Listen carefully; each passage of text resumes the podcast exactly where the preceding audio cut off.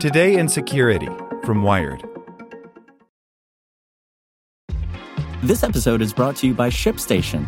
You know, some things take a lot of work, like sending little robots to far off distant planets. And just as that's challenging, so too is running a successful e commerce business, especially when there's so much to do.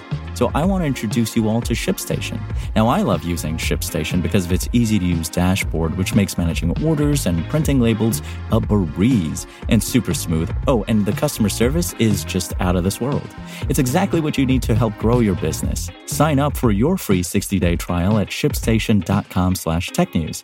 That's shipstation.com slash technews. When you need mealtime inspiration, it's worth shopping Kroger, where you'll find over 30,000 mouthwatering choices that excite your inner foodie. And no matter what tasty choice you make, you'll enjoy our everyday low prices, plus extra ways to save, like digital coupons worth over $600 each week. You can also save up to $1 off per gallon at the pump with fuel points. More savings and more inspiring flavors make shopping Kroger worth it every time. Kroger, fresh for everyone. Fuel restrictions apply. Hey there, this is the spoken edition of Wired. Right to Repair is now a national issue by Nathan Proctor. Right to Repair just basically says, hey guys, you got to make the information and the parts available. Elizabeth Warren on All In with Chris Hayes, March 27, 2019.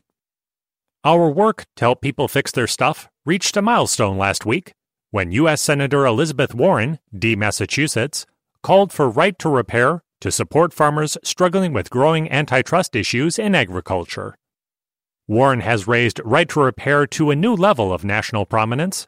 It's a big moment for those of us who have been sounding the alarm on how companies have been placing obstacles in the way of repair and the resulting hassle, cost, and environmental damage. I would like to claim that somehow our organizing efforts, led by iFixit, Repair.org, and USPIRG, brought us to this moment.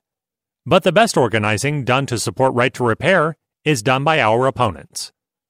When they put their customers through the ringer to get stuff fixed, it creates an enthusiasm beyond what even the most compelling opinion column could produce. Frankly, if you hear the stories of people struggling to deal with the deluge of unfixable products, you understand why there have been 20 states with active right to repair bills so far in 2019. If you ask me, these stories are why the issue has entered the national policy debate. Stories like what happened to Nebraska farmer Kyle Schwarting, whose John Deere combine malfunctioned and couldn't be fixed by Schwarting himself, because the equipment was designed with a software lock that only an authorized John Deere service technician could access. Schwarting could have taken the machine to an official John Deere shop, but that would mean paying thousands of dollars to load the tractor on a flatbed truck and haul it to the dealership, all while the window for harvest was closing. So, yeah, Kyle Schwarting wants a right to repair his combine. To save his livelihood, he had to hack the software, something the U.S. Office of Copyright decided he had every right to do. In a move that further frustrated its customers, John Deere argued to the Copyright Office against that right, claiming that people like Schwarting don't fully own the tractors they have bought. They use the equipment under an implied license for the life of the vehicle to operate the vehicle.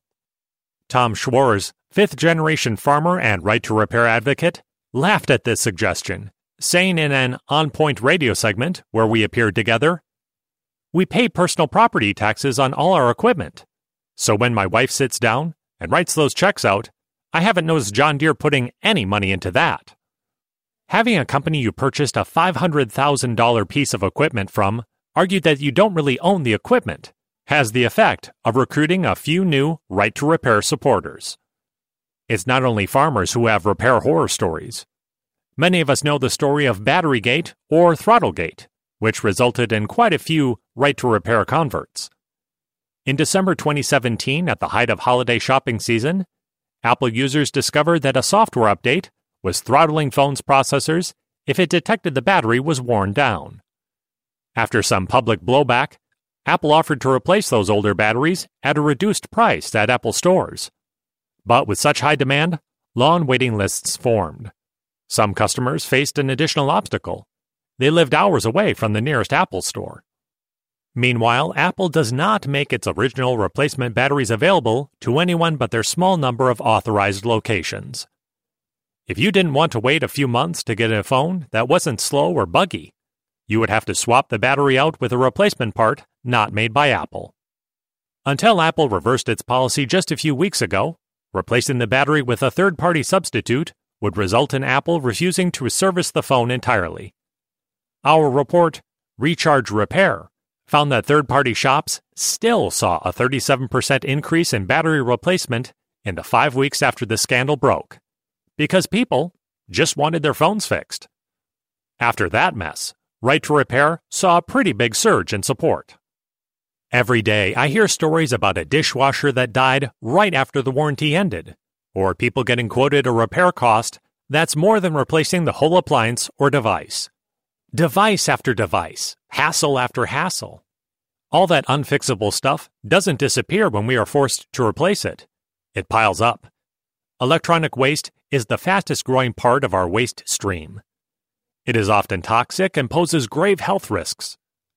The increase in this kind of waste is fed both by the growing numbers of products with electronics in them and the shrinking lifespan of those products.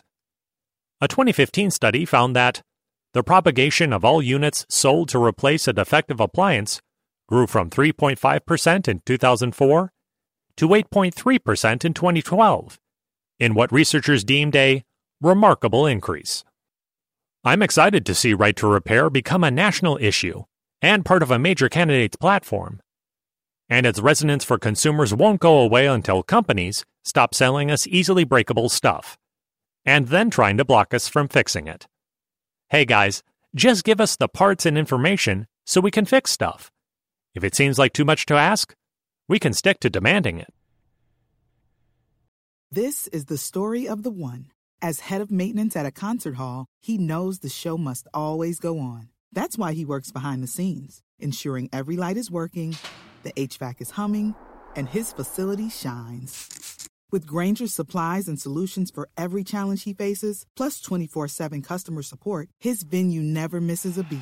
Call quickgranger.com or just stop by.